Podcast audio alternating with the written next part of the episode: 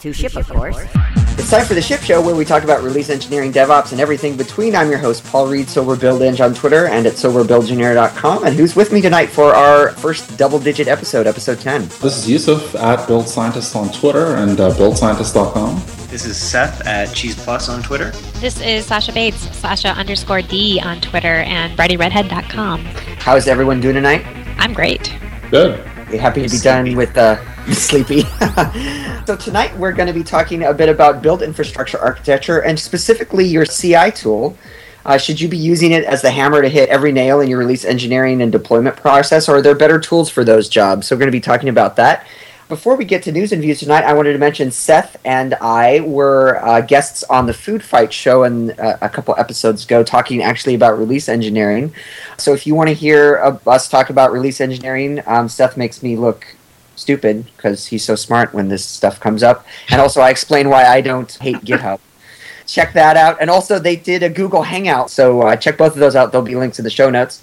Uh, and now it's time for news and views. So the first topic we have in news and views tonight is um, election news related. We just had uh, the big presidential election here in the states, and there were a number of stories coming out about the role that DevOps and web applications played in the campaign. So uh, there was a story about um, the Romney campaign accidentally launching their transition site, even though he lost.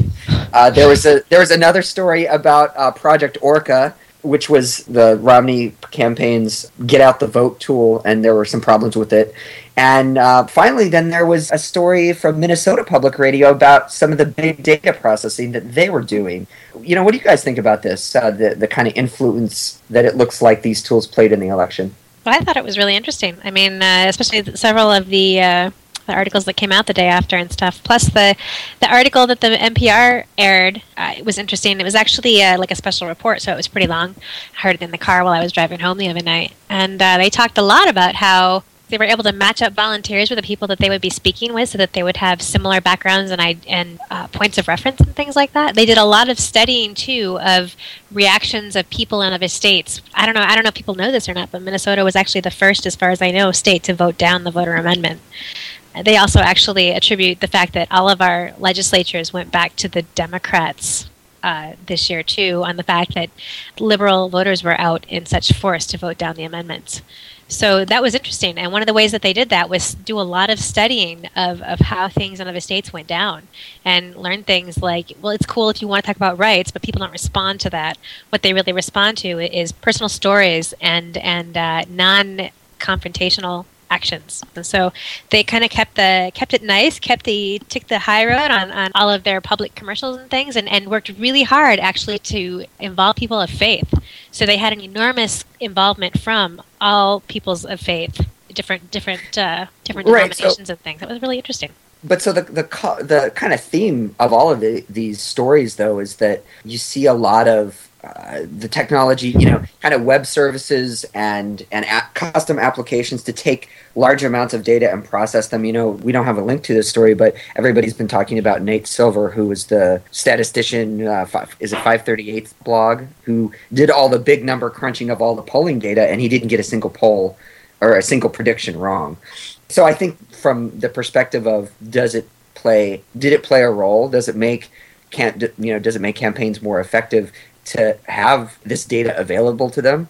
Uh, I think you're starting to see that you know at least from from what I've seen, yeah, if you actually crunch that data, you have an advantage. Uh, and and if you invest in people who know what they're doing with respect to to the DevOps work, and you know campaigns are very operationally focused, so it sounds like you're going to have a strategic advantage uh, in the next cycle if you can figure some of this stuff out. And it was pretty clear that just from the stories, politics aside, that the Romney campaign didn't seem to to focus on that as much. And so there were stories of like, you know, I, I it's funny.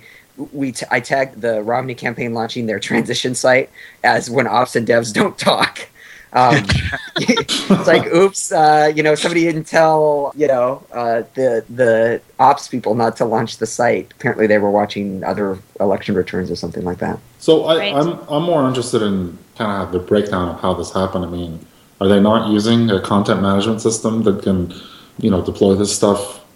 There's content management systems out there that'll, you know, you can set up a, a time and date to roll this stuff out, or Well, so, you know what I think happened. I, this is interesting too in in the terms of what we're talking about here, which is the Romney campaign outsourced all of their app development.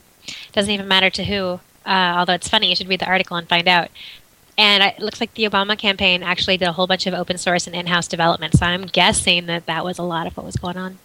You know, I actually have a friend who did a bunch of work for a bunch of tech work, a bunch of DevOps related work. He worked on an internal project for the Obama campaign that was actually doing a little bit of data crunching and stuff like that. And uh, yeah, a lot of that stuff was volunteers doing that work. The other thing is, is I don't know, did, uh, Sasha, did the article say where they had it hosted? And the only reason I ask is because I know the Obama campaign did a lot of their stuff on S3. I mean, they use kind of the standard stuff that you know a lot of places use, and I don't know if if the Romney campaign used S3 or used a, a different hosting provider.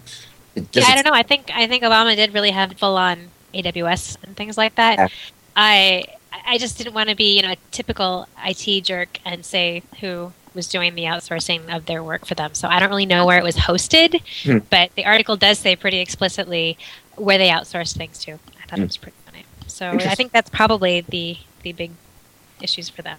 look at like the headers and or not the headers but like the the libraries and stuff just like look at their html standards and stuff i knew someone who compared the sites on that and you can tell that there's a lot more forward thinking applied to like the actual just Well- like like the responsive design of the of the obama site uh, the campaign site was what just an interesting like note there is if you actually like compared those like those statistics they were also like more up to date, more responsive, worked on more devices, things like that. Um, so it, like it came in at a lot of different levels, which is kind of neat. Well, so I should I should go check this slash dot. Uh, somebody did a, a survey and it got on slash. I think in the 2000 election, or it might have been the 2004 presidential election. All they did is they went to the websites of all the. This was back at the primaries. They went to the websites of all the people that were running for president, and they just got um, what what web server they were using. Were they using Apache? Were they using IIS? Were they using um, Netscape Enterprise? One of them was using that. Were they using like what operating system were they using? FreeBSD or Linux? And it was it was interesting to see which candidates were using what, and some of it was like, was it an inference about the candidate, or was it one of those things where they just outsourced it and who they they were so far removed from that sort of decision that yeah, it was just like because one of them, like I said, I think was using Netscape Enterprise in 2000, and, and that was kind of like uh, most people had moved to Apache at that point, so it was kind of like uh, well, I'll see if I can dig that out. That was I remember reading that and finding it kind of humorous. Yeah, so uh, uh, next up, QCon SF is going on right now. We had a link to uh, Chuck Rossi's talk about release engineering at Facebook. Uh, The video isn't up, but somebody took a, a bunch of notes. We'll link to that post. Uh, I thought I'd point the post out because a couple things stood out to me. First, that it was release engineering at Facebook, not DevOps at Facebook. And in fact, in the first paragraph, it says Chuck Rossi doesn't like or avoids the DevOps word. And so I, I thought I'd bring this up because everybody always kind of points to Facebook as we want that exactly. There's not a lot of new material in this talk, but I, I wanted to ask what you guys thought. Did you have a chance to, to go through this? Yeah, I, I went through it, and you know, I for one am kind of tired of hearing, you know, well, you should do it like X Y Z company does it. You know, I think uh, you know it just depends on your company's requirements and what your needs are. And yeah, you know, they're they're doing some cool stuff, but it's Facebook, so I'll play the counterpoint here. I think it's even though even though the people interpret it like, oh, we should do it like this, you know, X Y Z company. Um, at the same time, it's it's kind of notable that these companies are actually putting it all out there and telling you how they do it, which I don't want to because that's that's something that has not happened in the past nearly as much. And so it's better, even though like we we all get tired of the oh let's just do it like Etsy or let's do it. it's it's not as important as like how they do it just the fact that they are open about how they do it because it's just a reference point and should only ideally should only be treated as such so there's I still think there's a lot of value in even though we're like oh we're tired of hearing how Netflix or whoever does their stuff I think there's a lot of value there around that even if even if it doesn't necessarily mean you should add Also, Yeah. um, I actually have uh, a coworker, several coworkers who are probably tired of hearing me say Etsy does this and Etsy does that. I, I mean, some of them probably are sick of it. Some of them aren't because they're uh, secret fanboys, um, and some of them not so secret. But um, one of the things that I'm finding people resistant to is is uh, well, we want to do this thing and we need to write a tool. And I'm like, well, but Etsy has written tools and, and so and so has written tools and, and there are tools out on the internet. And they'll be like, well, but they don't do exactly what we want to do. And I'm like, yeah, but they kind of do. And the whole point of open source is to take something that's already out there and make it better instead of starting over from scratch. So, you know, and we are definitely uh, having a, a dichotomy of agreement uh, as far as things like that go. So I, I hear you. Well, so you know, it's interesting. I don't mean to single Facebook out because you're right. Um, it's funny that you men- mentioned Etsy because they're another one. Um, you see a little bit. GitHub does a lot of you know very open postmortems. AWS, same sort of thing. The one thing I and I, I, Sasha, I think you're spot on with your point about having the data of what other people doing and what tools, you know, Netflix with Chaos Monkey and all the tools that they have, and it's like, no, we don't need to rewrite this. And we've done a couple shows about that. You know, it's like when do you write your own and when do you leverage other people's stuff? What I think I find interesting about this is I've seen three or four or five articles in the past six months about what Facebook does, and quite frankly, I don't see anything new. It's the same story over and over again, and that's fine. But it makes it sound almost like it's from something from their PR department because it's very the same details over and over again. And I know that Facebook is you know any company is always evolving, but I keep seeing the same details, and it makes me wonder how much of it is sort of like these are the talking points that you need to hit because we were talking about this with the AWS no, I'm sorry, with the GitHub outage, where they did a big postmortem on what went wrong, and then at the end of it, they just said, "So we're growing, and we'll figure this out, and we'll let you know." And I, I actually haven't seen a post from GitHub saying what the result of the postmortem was. You know, what kind of changes they're going to enact. So it makes me wonder when you hear a lot of these talks and the content's the same, how much of it is like hit the talking points, but let's not talk about these things or I, I, don't know it just seems a little polished for me that's Yeah, I all think, I, I think Paul, Paul's got a conspiracy theory, and it's it. This revolves from his deep, deep hatred of both Facebook and GitHub. I think he's feeling a little oppressed. So now, but interestingly, I'm going to stray off onto an article we haven't uh, we don't have uh, in our list, but we can put it out there later. And I haven't talked about this, but Seth, you especially should know about this. And uh, Ernest Mueller, and uh, working over at Bazaarvoice, he actually published an article like maybe a month ago now that talked about uh, the current state that they're in and and uh, the chaos that they're working through to try and get to a place that is pretty. So if you're looking for kind of a counterpoint, Paul, you might try that. Yeah uh, shoot me the link we'll put it in the show notes um, Okay. yeah and, and I, maybe i don't know maybe i'm not explaining my point but i guess all i'm saying is that whenever i hear the same message over and over again it makes me think it's more constructed than reality because reality is really messy but I think what we really need is more What- companies willing to talk or speak up and, and let their people speak up about what's going on. And that's what's really going on is that there are so few people that have permission and self awareness enough to be able to chronicle what they're doing and, and speak about it. Yeah, and and one other thing to that point, Sasha, is that you have a lot of companies that actually don't want to talk about the huge screw ups they did in public, Right. and and I understand why. Like like I, I get that, but that's another hurdle to that whole process. Yeah, so So- uh, what, yeah. what I what I was going to add was this whole BitTorrent thing. I mean, uh, what I want to know more about is okay. So they've got this massive binary that they're pushing out, and I remember uh, either watching um, uh, an interview with Chuck Rossi and his team, or reading some article that said that it's like a, a gig and a half binary that they push out, and they were talking about um, you know potentially uh, um, splitting that binary up, and, and you know I kind of want to know more about that. So I, I I'm with Paul. I mean, stop regurgitating the same info. It's great, you know. We know you use BitTorrent. We know, you know, you have a, a what is that thing called hip hop for, for PHP, the converting PHP code into into, into C compiled C code, and and all those other stuff. But kind of talk a little bit more about that, or dig into some of the, the design decisions that went into using or developing some of these tools and techniques. Well, Uh, I so I- I, again, I if there are a couple of presentations that Etsy have done that have really talked about some of the decisions they've made and some of the things that they've backtracked from and stuff. So they actually do talk about bad decisions and bad places they've been. Maybe Facebook doesn't, but uh, well, you know what? So actually, maybe this is maybe we just need to see if I, I actually worked with Chuck a long time ago back in the day. Maybe I should just uh, give him a call and see if he'll come on the show. Maybe that's that, would would be solve our problem. That- yeah, that would be awesome. So maybe I'm complaining about me. Maybe I just have to get off my butt and do it. Um, next up, something that scared all of us: coffee could be extinct by 2080. Uh, there was I know there was a, a link about climate change and where I, what was it? I think like ninety percent or seventy percent of coffee uh, is grown. Um, I'm looking at it right now. Arabica Whoa. beans. Yeah, ninety nine point seven percent of the I'm kind of mispronounce it Arabica beans. The growing area, ninety nine point seven percent of the growing area is being threatened uh, by climate change before the end of this century. So that's where 2080 comes from. Though they were saying that in some areas, as soon as 2020, they won't be able to grow coffee there anymore.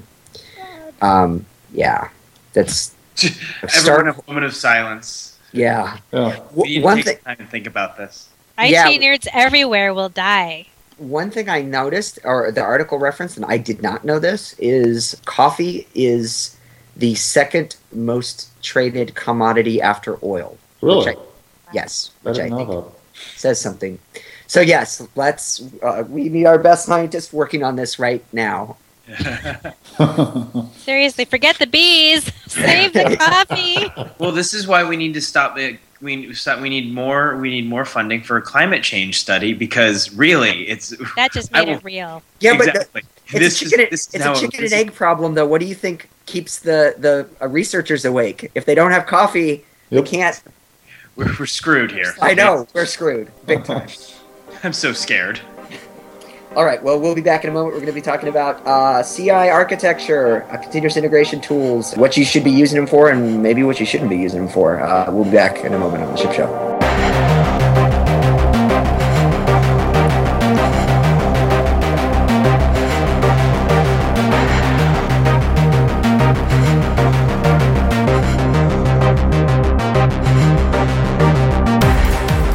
Back to the Ship Show. So our topic tonight, configuration management architecture. Could Jenkins or your favorite continuous integration engine do everything, you know, build, config, deploy, install, and reporting?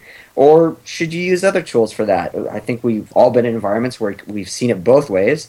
And so, Yusuf, this was a, a question you sort of posed. It's something you've been thinking about, and uh, we started talking about it earlier. So uh, why don't you start us off on this discussion? Yeah, sure. So I think you know when you when you take a look at tools like uh, like Jenkins or any other kind of continuous integration tool, there you know all the components that you just mentioned. So uh, build, orchestration, um, reporting, deploy, install, etc. A lot of that stuff can be done by one tool, but is it a good idea? I think it depends on your requirements. I think it depends on the size of your organization. I'm more uh, sort of I, I sort of follow the, the I guess the school of thought that you, you really shouldn't get your you know favorite CI engine to do everything. I think to have a, a proper I guess you know continuous delivery kind of uh, configuration management uh, uh, infrastructure, you should get different tools to do different things, and you know of course there's a um, integration cost associated with that, but you know which isn't to say that your CI engine can't do all those types of things. I mean, I know Jenkins can pretty much get it to do anything, but there are some, I guess, expenses associated with that. So, But so before we talk about those expenses, you so we've we've thrown around. You said continuous delivery, CI, continuous integration, CM, configuration management. Uh, so Yeah. like a bunch of C acronyms. But you also said orchestration, yeah, and I know Sasha had used that term before, and I I'm guessing I know what you mean. Like, it, but I've never heard that term used. So what do you what do you guys what orchestration? Like you're not we're not talking about conducting an orchestra, right? Well, we are. yeah, Yeah, it's it's it's pretty much. I mean, if you want the the silly definition, it's it's uh, stuff that makes that other stuff go and babysits it while it happens, and then reports back to you on on how how it was.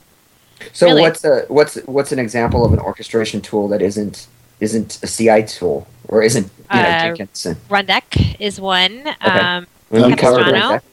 Uh, there are some big enterprise ones. Control M is one. Uh, another, the other really big one that I know is is Maestro, and those are generally managed by large, you know, teams of op- operations, like enterprise operations folks who deal with uh, jobs that go from mainframes to servers and, and all over the company. And, and what will happen is there are agents that live on all these servers, and the the, the central, the mothership, uh, if you will. Uh, keeps an eye on stuff and, and make sure that when something happens down on server A, uh, something down on mainframe B gets triggered, and then make sure that that finishes up the way it should, or reports when it doesn't, so that then the operations guys can go in and see what just happened. So it's kind of like command and control. Is that a Uh, tool or is that just a concept? Oh no, no, a concept. Yeah. It's- Okay. But yeah, It's kind of sort of like that, but uh, the thing that I wanted to add is that there's a workflow component to it. So you know, when you're if you think of it as a uh, of an orchestra, you know, you've got the different a musical orchestra. You've got the different you know, instruments, and I'm not a music major, but you know, all the all the different. Well, let me ask you this then, because because we covered Rundeck, and I and I'm not. I, we don't need to spend too much time on this, but I just want to make sure that, that I understand it, and, and listeners who may not have have uh, heard that term before understand it.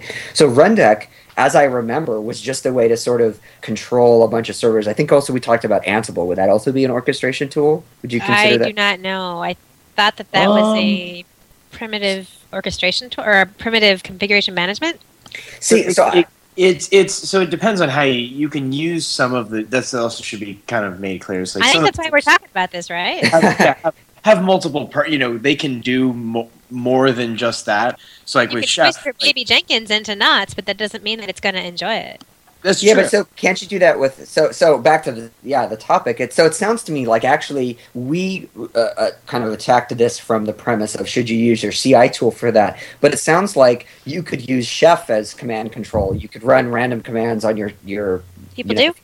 right, Yeah. and and you could use Rundeck to do continuous integration by SS. I, I actually there was an environment that I knew of where their idea of having Jenkins they didn't they didn't use they didn't want Jenkins or any of that, but their idea of doing like master slave was SSH into the machine and run the build over SSH.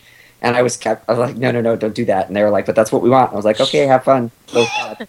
um, but so the point is you can actually use these other like orchestration tools in horrendously bad ways too. Is that also Yeah, yeah. I don't know that you would call it horrendously bad necessarily either. I think it's a it's a choice. yeah It's a You choice of consequences choose that good or evil. you have you Uh, have choice Yeah, I mean, and we use it for a lot of stuff. Like we're our developers, we have uh, a large Jenkins installation, and our developers use it to build, run their tests, and report back on things, and also to pull stuff down from Artifactory and other places, and also move files out to like dev and, and test servers where they're going to deploy things, and they'll actually kick off the deploy from the Jenkins server with an SSH. But I don't consider it necessarily orchestration because Jenkins can't babysit anything beyond that point. Really. So would you you would not use it that way if if Not you were production, I setting would. it from And honestly, I would try to use Chef or something else that could babysit the process on the other end.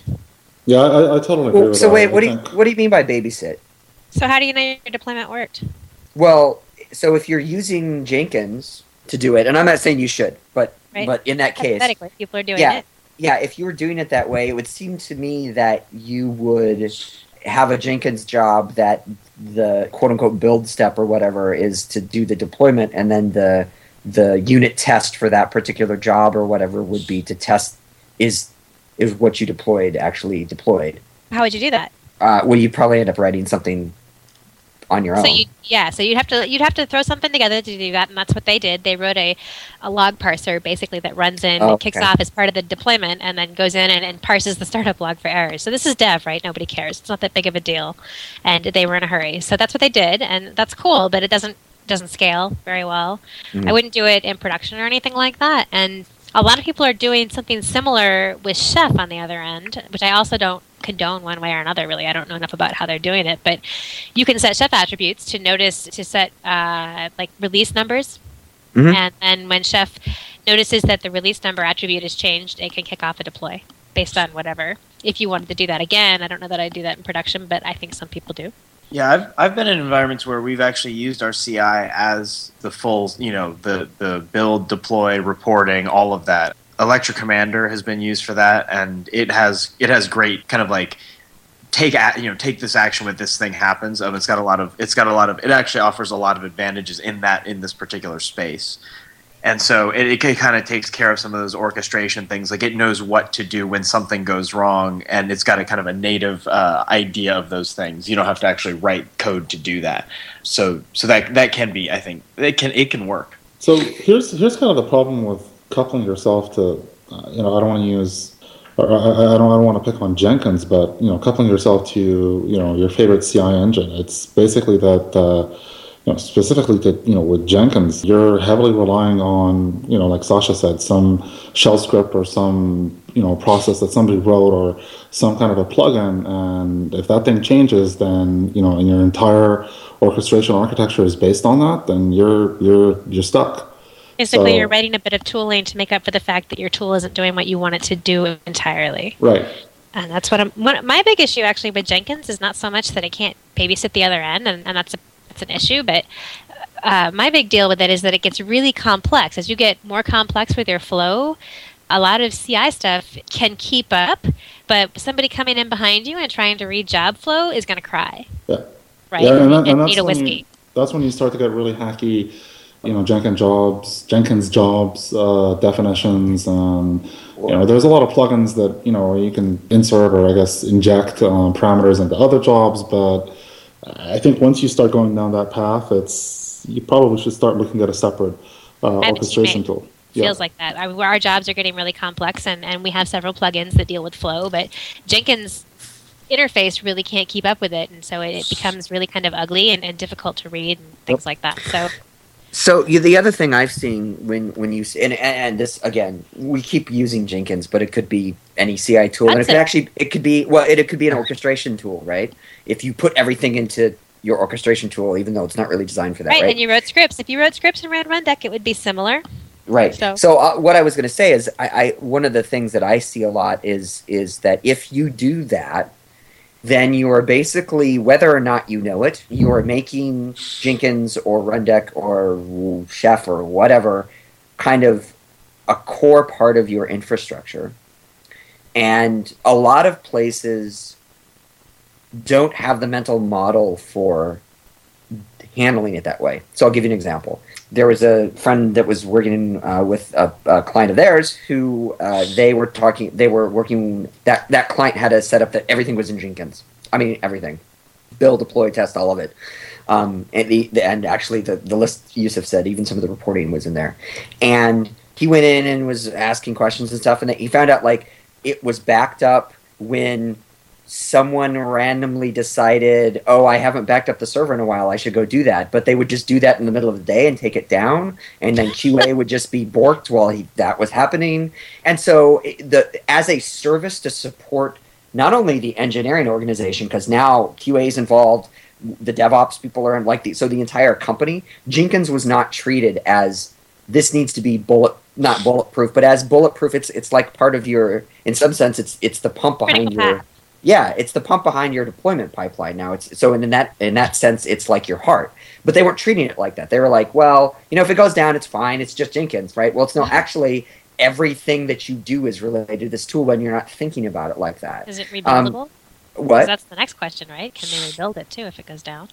Well, eh, well, that was the other thing, and and actually, one of the big problems too was the more, and this is actually the, one of the reasons that I did quick release, the tool that I sometimes talk about. Um, and it, again, it's it's it's not orchestration or any of that, but if you put all of your logic and shell scripts and everything into Jenkins, so you have in the little Jenkins box to do a build, it's these 18 commands. You can't version control any of that. And that was another problem where the steps necessary to do a build changed. And so the person updated them, and then they decided to go back to build an old branch, and they couldn't remember what those three commands they just deleted were. So, so Paul, it's, it's funny you, you mentioned that because the, the actual help description and the, um, so when you go to do a, a a build action in Jenkins, it actually says you can type a you know shell script in here, but we highly recommend that you check it out from version control and run it. Right. Um, so it, it's kind of funny you mentioned that. Right. Well, and, and the thing about that is, again, I, I think it's really super easy to make that mistake if you're using that using one tool as a huge sledgehammer for everything because you're like, ah, I know it told me to check it out, but I, I'm in a hurry and I'm doing it right. You know what I mean?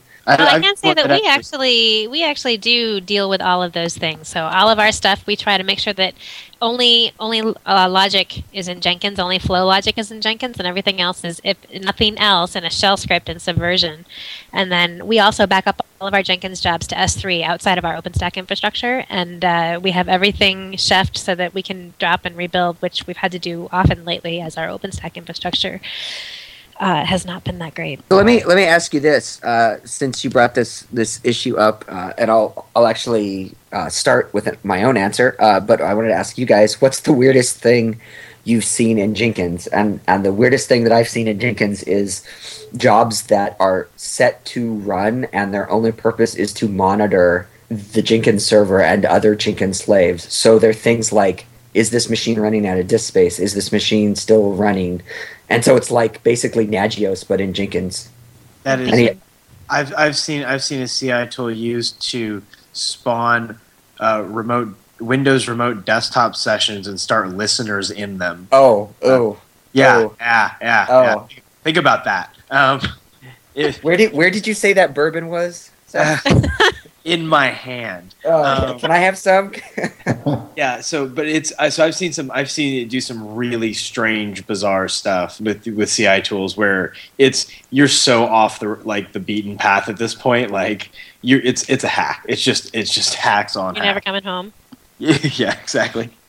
Give up now. Abandon. Wow. Abandon. I I don't think we have anything like that. I mean, we have some stuff that is like we've I've helped and assisted in writing some stuff that is um, complex, and it's unfortunate the way we did it. I mean, we started doing one of the things that has me concerned and my teammates as well is that we started writing what we consider to be a wrapper job as an orchestration job, so that we can have a process chunk for people to use, right? So that you can actually come in and fill out a few things and then have this wrapper job actually monitor several different things that happen and then pop you up an entire environment that lets you test your stuff, right? Which it includes popping up OpenStack VMs, possibly creating an RDS database to go with that, and uh, deploying, pulling code down from Subversion and building it and testing it and then deploying it out to one of your new VMs that it just popped up. And this is what's really gotten us ta thinking about, well, maybe Jenkins isn't the perfect thing for everything in the whole world, right? Maybe we need to start thinking about something that can handle flow better without lots of drop downs and, and trying to figure out what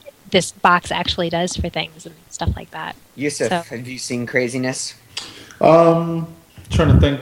A couple things come come come to mind. I've seen and I've heard of environments where a uh, a Jenkins plugin was written, wasn't open source though, to do some kind of a, an arcane uh, build on, uh, on on a Microsoft Windows platform. So the the plugin was written in Java, and then it, it does some other stuff and um, this is all for building you know some sort of uh, visual uh, not, I'm not talking about .NET but pre-.NET type set of projects the other thing that, that, that I've seen um, and this is something that I've done you can actually build what I call um, self-service tools on in, in Jenkins so using um, parameterized builds you can uh, I think Sascha was just talking about that fill stuff out on a form and then hit submit or build, and then you know it'll kick off a process. So you can do things like uh, you know uh, self-service releases, tagging, branching, that type of stuff. But again, there's a there's a there's a cost associated with that because you're kind of overloading Jenkins into doing something it probably was not designed to do. The So- complexity is, is the real curse Yeah. there. Yeah. So you know, it's interesting that you say that uh, that you bring up that example, the parameterized builds and the self-service, because it seems to me that that is actually the allure. The thing we hear over and over again, and actually to our news and views bit about Facebook. I mean, we've all heard that. I, I want the button Facebook has for doing deploys, right? And or Etsy or whatever it is. I want the button, right? And so self-service. I want a web page that I can go fill out and click a button, and I get a thing, and I don't have to talk to you. That idea is incredibly popular. Uh, it's a very so- worrisome idea, though. I mean, there's Well, no- so, well, so that's actually a different issue, and that's actually probably we could talk a, a, uh, uh, a whole show about that. But what I was going to say is that it's not surprising to me then that people see, you know, Jenkins gives them a way to provide something that everybody wants, and so it's not surprising to me that everybody then shoehorns stuff into it in ways that may not be sort of supportable or whatever. So I wanted to ask, uh, Yusuf, you mentioned the costs. You know, there are costs to doing this. Sure. And and I, wanted to uh, you know ask everyone. I mean, what are some of what are some of the costs you see when, you know, uh, Sascha, you actually said one complexity. What what are some of the complex issues that that if you do it this way, it whether it's you know focusing everything in your orchestration tool or everything in Jenkins or everything in Chef, your CM tool, like what are some of those costs that you're going to run into? so uh, Jenkins is not very self-documenting, and actually neither is Chef for that matter. You have to be able to read things that are not English necessarily. So the cost there is then you have to make sure you document it elsewhere, and you're probably not going to do that if you're going at that speed of Well, development. and you could be, but we and we have, and we have hundreds of words on the process flow that we've developed. And I personally I think that wiki documentation is outdated before you even hit send. Honestly, I, I don't like maintaining stuff in a wiki, and uh, I think what you end up with is just a lot of flow that people don't really understand very well, and you end up with maybe one or two people around that that do. I mean, users, right? Not even us people who wrote it, but the end users, one or two people who really understand it and can use it. But that largely, if it's too complex, people don't use it, and then your work is for nothing. So, and what I've So- seen other companies do is like I, I think that they don't use a tool. I know Etsy when they wrote their early deployment scripts, they were scripts. They were all scripts kept together in, in version control, and, and then they wrote themselves a, a little front end that they used. so documentation is the cost there. Uh, Yusuf, Yeah, so I think there are some things that we can pull out of software architecture, like being tightly coupled to um, a system or an interface, and, and that, that kind of comes to mind with a tool like Jenkins. So, you know, if you're using a particular set of plugins, you're, you know, in some ways, depending on what you're doing, tightly coupling yourself to those plugins. I'll give you an example. There's an, uh, a couple plugins that deal with deploying things uh, via SSH. So, you know, they're, they're, they're handy, they're nice, but when it comes to actually adding on additional hosts, and then you know doing things like modifying those hosts across different job configurations you start to get into some you know sticky situations. It's not it's not very easy to do that. So that's when i think if you're just starting out doing your uh, kind of deployment uh, uh, automation using you know jenkins or whatever other tool to do everything is okay but there should be some idea that you know depending on the, the, the growth of your deployment architecture, you, you, you definitely should keep in mind that complexity, but also you know being tightly coupled to a tool, depending on again depending on the plugins that you use. The other the other thing that I wanted to mention about the plugins is that you're kind of at the mercy of whoever is developing it. A lot of plugins on Jenkins right now kind of outdated. Some of them don't work correctly. Yeah, you can go in and hack the code, but that's back to roll your own, right? yeah, exactly. So let me ask you this: you were you were talking about the coupling, and I and I think that's actually an interesting point to bring up because I'm generally of the school that you should be able to do a release without all of that inf- all of that automation infrastructure, and and I I see a lot of people actually when I bring that point up, they look at me. It's like, well, we have Jenkins. Why would we? Why would we ever want that? And the answer is, I, I don't know about you guys, and this is actually a question. You know, I, I, have you been in this situation where, uh, and I'm, I'm actually imagining, I bet Seth has, where there's a bug, and you need to fix it, and Jenkins is down for maintenance, or Jenkins crashed, or there's something, and it's like, this is horribly bad, but the CEO is going to fire me if I don't get this out because it's costing us gazillion dollars a minute or whatever it is. And so I know I'm making a conscious decision to hack up this deploy and push it. And am I even able to do that? You should always Without- have it out. Yeah. should Yeah. have an out. Like is But uh, your your infrastructure think- is either critical path or it's not, right? So I mean, Yeah. if, if Jenkins can be down, then it should be it should be clustered or it should be built somewhere that you can easily pop another one up in two seconds. Well, Well, yeah, but so actually, here's a question though. I- I'm uh, going to challenge that notion a little bit, Sascha. So let's say you have a standard situation where it's like, uh, you know, I got, I'm going to build an installer. I got, I have a app, and I build the installer, and then I take it and I do some packaging on it, and then I copy it to S3, and that's what I download. Right? I don't need.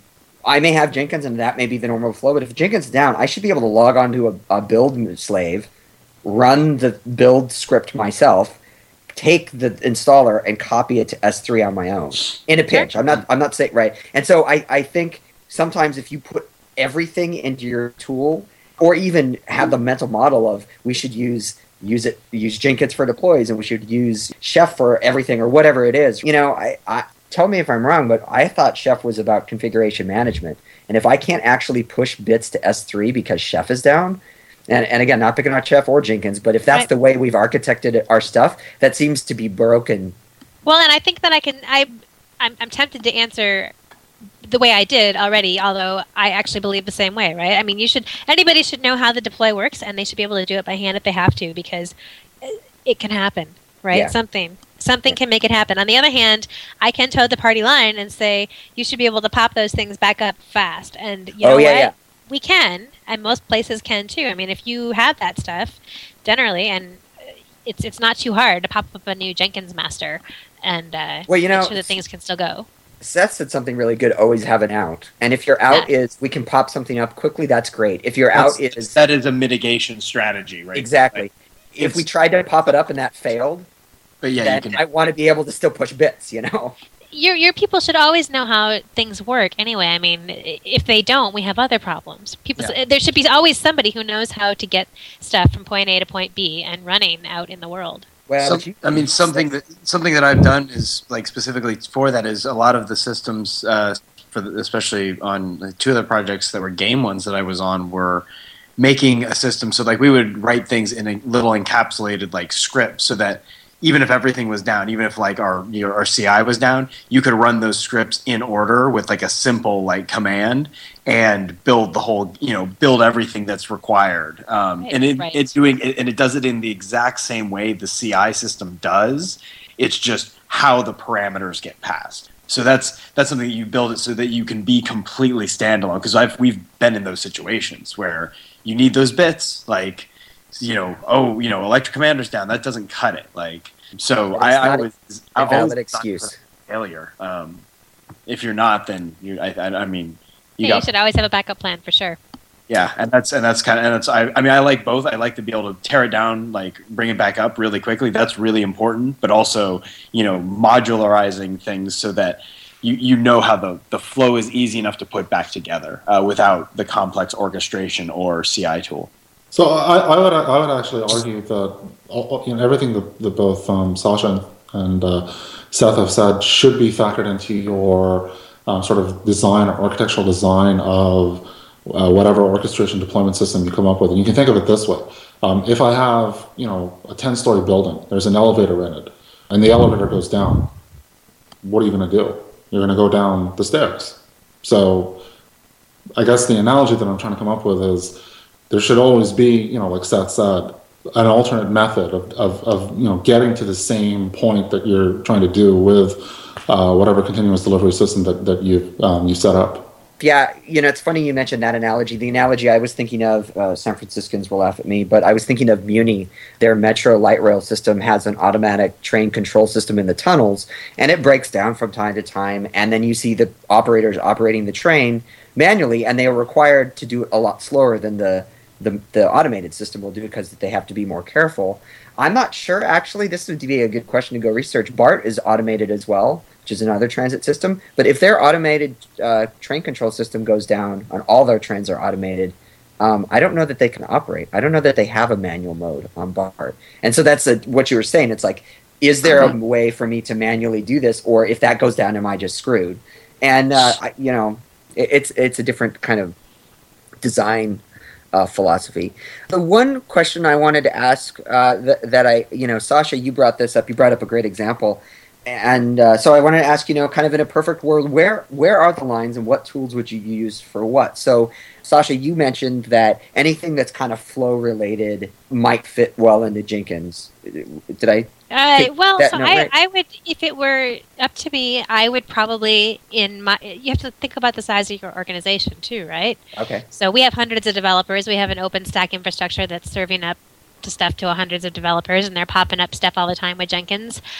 I think that I would actually try to scale back use of Jenkins for orchestration for complex job use, and I think that I would try to keep it to build and testing kind of things, and then I would look for a tool to bridge the gap between building and orchestrating things because I, I think that Jenkins is really tough to well and Jenkins is all that I use, right? So there are other tools out there that are probably similar. I haven't ever used Travis, but I assume that it's it's probably very similar. So my issue with with the CI tools is that they don't obviate their flows very well. So you can't really see what's going on if you don't already know. You can't read the jobs. You can't sometimes you can see upstream and downstream dependencies, but you can't see if you have something else managing two or three parallel jobs, it's not obvious to things that, that you have more dependencies and, and there's no good way to I actually did an internet search for something that would maybe map job flow and, and it's there's really nothing out there, although there is a plugin that offers like a DSL for, for describing it instead of having to use drop downs and, and things like that. But I think that I would look for something to bridge that because Chef is awesome for config management. Uh, it's not so great for deployment if you're a bigger shop, I think. And I, I think Jenkins is fantastic for building and testing and small jobs, but I think it, it doesn't do complexity well. I would look for something I think to to sit in the middle there. Uh, Yusuf, what do you think?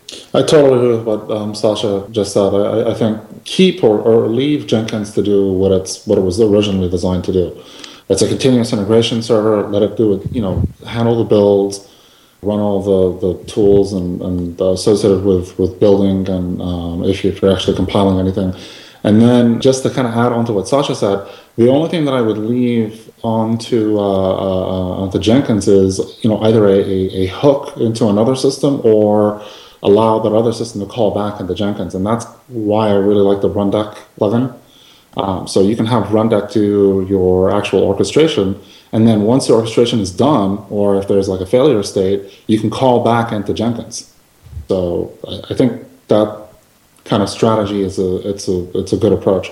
As far as specific tools. I think that's just going to depend on your requirements. Um, like I said, I mentioned Rundeck. I've been looking at MCollective uh, for folks who don't want to use SSH as a transport um, mechanism. So yeah, just depends on what what your requirements are. Seth. So for me, it's it doesn't really matter what what the tools are. It is that it is that it can communicate. So I've been in places where I've you know if you do have a if you do have a tool uh, sometimes I think it is is arguable to use it to its fullest extent. If if you're going, you know, if you've really invested in it, um, take time to select the tool if you have the chance, um, and then, you know, as long as for me, it's it's about having uh, the the value of those tools is being able to operate on the metadata of all the jobs. Um, so for so I've used it for trending and things, so I could you know trend the builds as part of you know the actual system. So I think those like that's all I really want out of is the ability to have details on how long everything is taking and then organize and have that kind of orchestration as well. I don't really care how it gets done. I, I like use I like the tools to be simple, but I think you can have one that does a lot of your tasks. But always, but for me, it's it's more about having a failover than you know, or failure cases covered rather than like picking a cool tool. So I think Sascha made a really interesting point about a really relevant point about it's it, it depends on your environment and are you doing a web service and a website? Are you doing a hybrid where you've got a client and you it has to talk to a web service? Are you doing you know software for cash registers and you push that out on USB sticks. You know those are all going to be different. They're going to have different requirements. I, I think um, the kind of theme that I'm seeing from the the conversation we had was a lot of times people get into trouble when they have a tool or even a set of tools but there's no one looking at the high level architecture and what that entire pipeline and flow is supposed to be immaterial of the tool. And so you get this, well, we, you know, we have to support this new thing and we have Jenkins, so let's use Jenkins, even though that might not be the right tool for the job. Uh, or we have Rundeck, let's just throw it into Rundeck because we have that. And I think that's where you start to get, you know, that's, you, you do that two or three times and maybe it's okay. And you do that 10 times and then it's a mess. So I guess what I would say is that for me, uh, it, I agree with you, Seth. It's not so much about the tool, but I like to see you know, I place emphasis, especially when I'm working with clients, on what is your build process and what is your release process. And I like to make very assertable, uh, you know, make stages of that pipeline, and then you can assert the inputs and the outputs of those stages, which means if you use Jenkins for build, great you can and you can know when Jenkins has produced what you expected.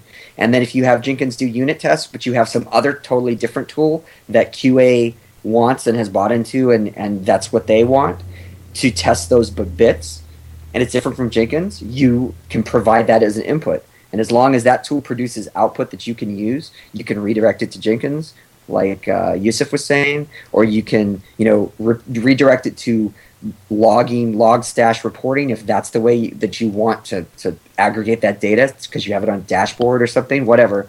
But i think the problem is not so much the tool or even how you string them together it's that you don't have clear boundaries of which tool is supposed to do what. And then it becomes hard to assert that the tool has done its job correctly for all of the other things that may be relying on it.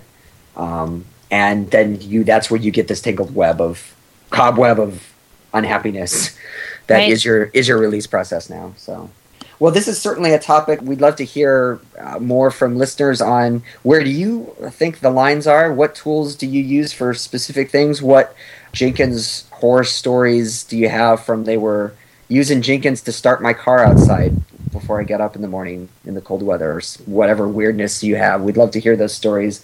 So uh, go ahead and shoot us those at uh, Ship Show Podcast on Twitter. Uh, and this is an ongoing uh, discussion, so I'm sure at some point we'll talk about it again. But uh, we'll be back in a moment on the Ship Show.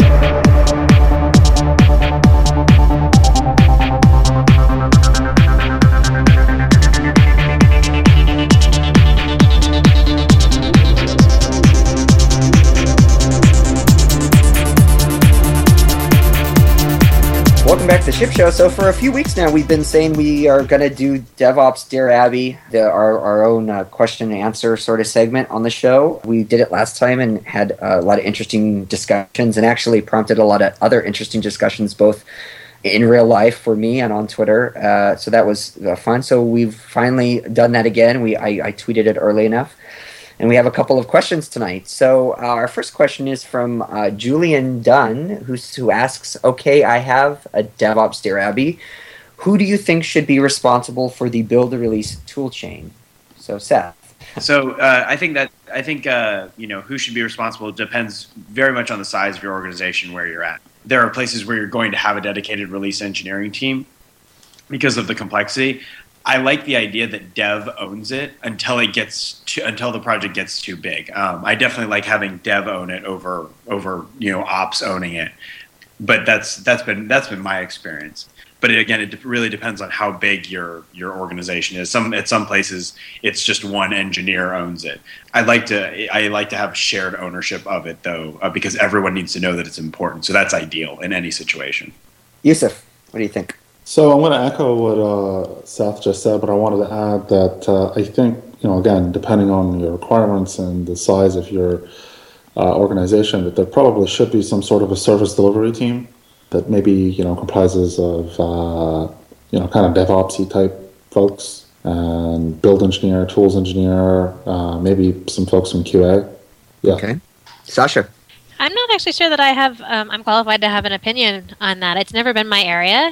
Most of my area has been infrastructure, so building stuff before it exists, and uh, assisting development as they need it. But I've never actually been part of the build and release process. But uh, from what I've seen, what I think is ideal is that you have a couple of people on each dev team who understand the process in detail from end to end. Otherwise, regardless of who owns it in the end, there's going to be confusion and chaos because nobody is going to know your stuff as well as you know your stuff. Uh, whether or not you have like a central team that does a lot of that for you, or that you have one or two people around who do it for uh, your team, I think that again depends on your size and stuff. Is is the question? Do you think should dev or ops own the build and release process? Because I don't think ops ever owns anything about dev. I, I can tell you, I never saw a build process until I started working on a development tools team as an infrastructure architect and as operations. You don't see build stuff; you see artifacts, you see end game stuff. If, as long as you know people are playing playing by the rules. Right. So yeah, I don't know. I mean, I don't ever think that ops should own anything to do with build. I think ops should make sure your crap gets to the wherever it needs to go, and uh, stays running when it gets out there, and that should really be their focus. And if, if you don't know how to tell them how to do that, or if you can't give them something that that will kind of magic it into place, then you have culture problems, right? Well, so I think there's actually two questions here because who I think should be responsible for the the build tool chain. I think by definition that has to be the developers because there, I, I actually have a client that wants to move to Visual Studio 2012 because they want the C++ 11 features. I'm not qualified, nor is it my place to tell them you can't have that compiler. Sorry. Um, right.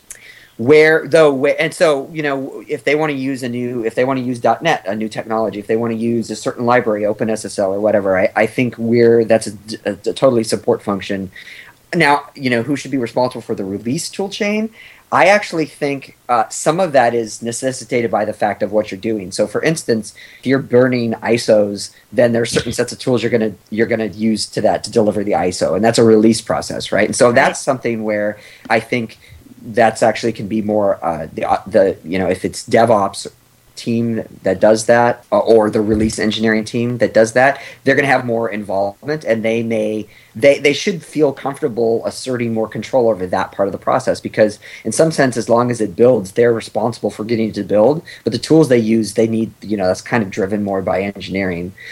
The one thing i was going to say is i do think that on the build side once the tool is selected so visual studio 2012 or we're going to use openssl or whatever it is that that's where engineer engineering is fully empowered to make that decision that's their call but how that library gets integrated into the build environment, that needs to be owned, I think, by the DevOps crossover or your release engineers. The reason for that is you see this in small and big organizations alike is that a lot of developers think, well, I can just check the DLL in, or I can check the jar in, I can check this stuff into source control or whatever, and it's fine and most developers don't have the higher viewpoint or the not the the, the um, different perspective, the higher level kind of ten thousand feet perspective of all of the different things that, that, doing that can impact.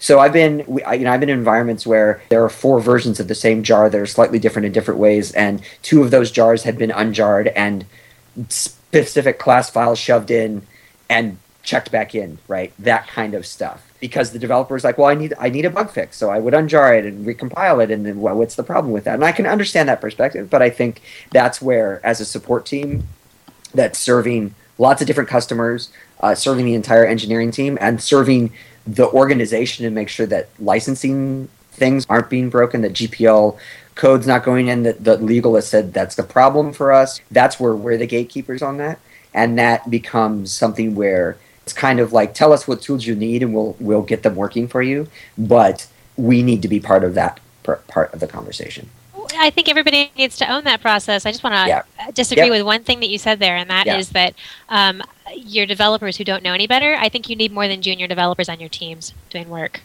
I've seen senior developers do that. Well, that's unfortunate that they were labeled that, right? Yeah, I don't think it's. You need people who are self, who are aware of the environment around them and not just their tiny macrocosm of code. I think that's okay for ninety percent of your development team, but you need actual architects who understand systems, not just their system. They need to understand the impact of what they're doing on things around them, or they're not a senior. Yeah. That's a whole other discussion, though, right? Yeah, I think that's a show. Uh, our other uh, DevOps Dear Abby is from uh, Ali Rayo. Hi, Ali. She's a friend of mine. Uh, we work together. And her question is uh, regarding Jez Humble's, there is no such thing as a DevOps team, which we discussed on the show last week. Is there such a thing as a DevOps consultant? Ali asks. So, uh, Sascha. Uh, is there such a thing as a DevOps consultant? Maybe.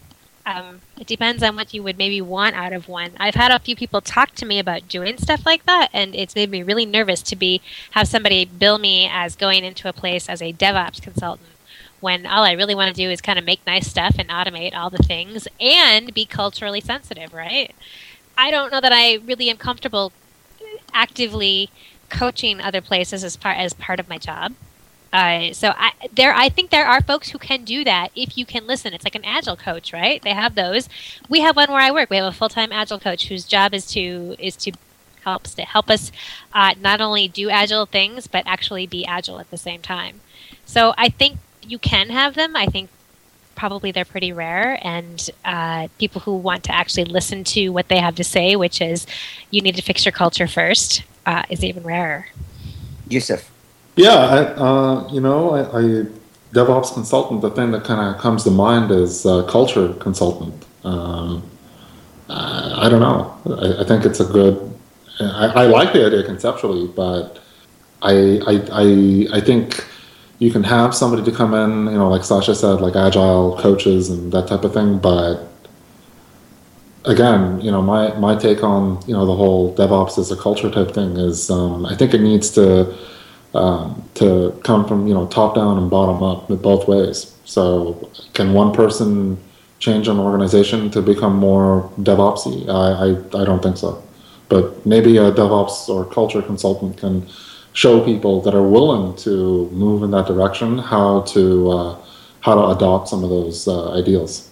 Yeah. So I I don't actually. Uh, I'm not sure I really have a, a, a, a strong opinion on this. I think that basically it's a culture consultant like it's you know they, they they can exist, and I don't think it's I don't think it would be. I mean, I've certainly seen people hired to do this, but I do feel I do also kind of feel like weird about that, like or even doing so. Like I would feel strange to be like, I could tell you these things, but I feel, I don't know. I feel like I'm just stating the obvious. But sometimes people, you know, sometimes people want that. Sometimes they want somebody to come in and be like, "Oh, that this is all broken. You need to do this, this, that, and the other way." So, you know, if somebody gets value out of it, I don't see any problem in, you know, in in that actually being a thing. Yeah, But so, I would have trouble billing myself as one for sure. so so I I know there is such a thing as a DevOps consultant because I've seen people in their LinkedIn. That's what they call themselves. Uh, so they exist now. To the point of the question, because because our discussion on is there such thing as a DevOps team? It seems to me a lot of the consultants are just using they're doing ops work and they're they call themselves a DevOps consultant because that's the word that their recruiters or the people hiring them that's the buzzword that they hear. So that's it's it's a marketing thing. I agree, both uh, Yusuf and Sascha, that that actually a real DevOps consultant would be much more like an agile consultant and less about the code and more about cultural development and the little commentary I made about being a therapist, more that kind of role which is funny because there are a lot of DevOps, quote unquote DevOps consultants that I've seen that do are doing the ops work and they are pounding the drum about DevOps and DevOps, you know, the, the DevOps standard talking points. And I actually think they're doing their organization a disservice because they're not looking in they're not looking at how DevOps should be integrated into the environment. You know, you don't if you have somebody who's doing a, ba- a bad in a bad pattern of behavior, you don't just steamroll them and say stop doing it because that doesn't work. That's not human nature. And I see a lot of the DevOps consultants, not a lot, some DevOps consultants that call themselves that and and treat it that way. They're just like, "Have you read the book?" And if you read the DevOps book, then everything would be fine, and every every point of the book applies to your environment. And I I don't think that's Just a productive. check, just a checklist. Yeah, yeah, and there needs to be it needs to be more of a conversation with the the people because culture is about people, and it needs to be more of a iterative development of the organization into a new way of doing things, not just I'm here to automate all the things and beat the drum of the DevOps manifesto.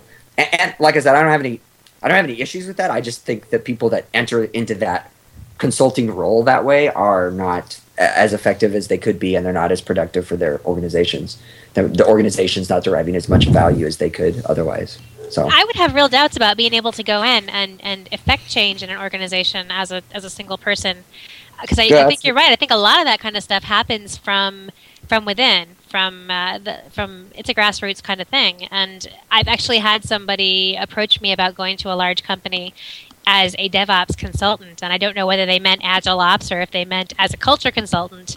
You know, Agile Ops, I'm pretty cool with. C- culture consultant, I don't feel at all comfortable billing myself as an expert in that. I'm just, eh, I'm just enthusiastic about it, right? I don't know that I actually have any real.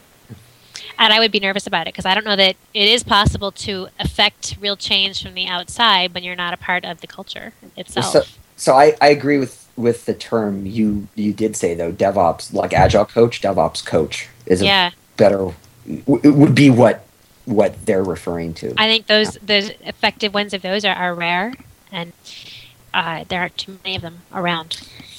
So uh, we will do another uh, DevOps Dear Abby segment at, at some point in the future, probably early in the new year, since it's starting to get to the holiday season again. And uh, but we still have some shows coming up for the the rest of the year that uh, you'll be able to listen to on your way to Grandma's house in the station wagon. You can put us on and tune in to us and tune out Aunt Fran talking about fruitcake. You can also follow us on uh, Twitter at Ship Show Podcast and always shoot us messages there. You can email us, crew at theshipshow.com, and that'll go to all of us. So from San Francisco, this is Paul Reed signing off. Minneapolis, this is Sascha Bates signing off. From Austin, this is Seth signing off. From San Diego, this is Yusuf signing off. Have a great couple of weeks.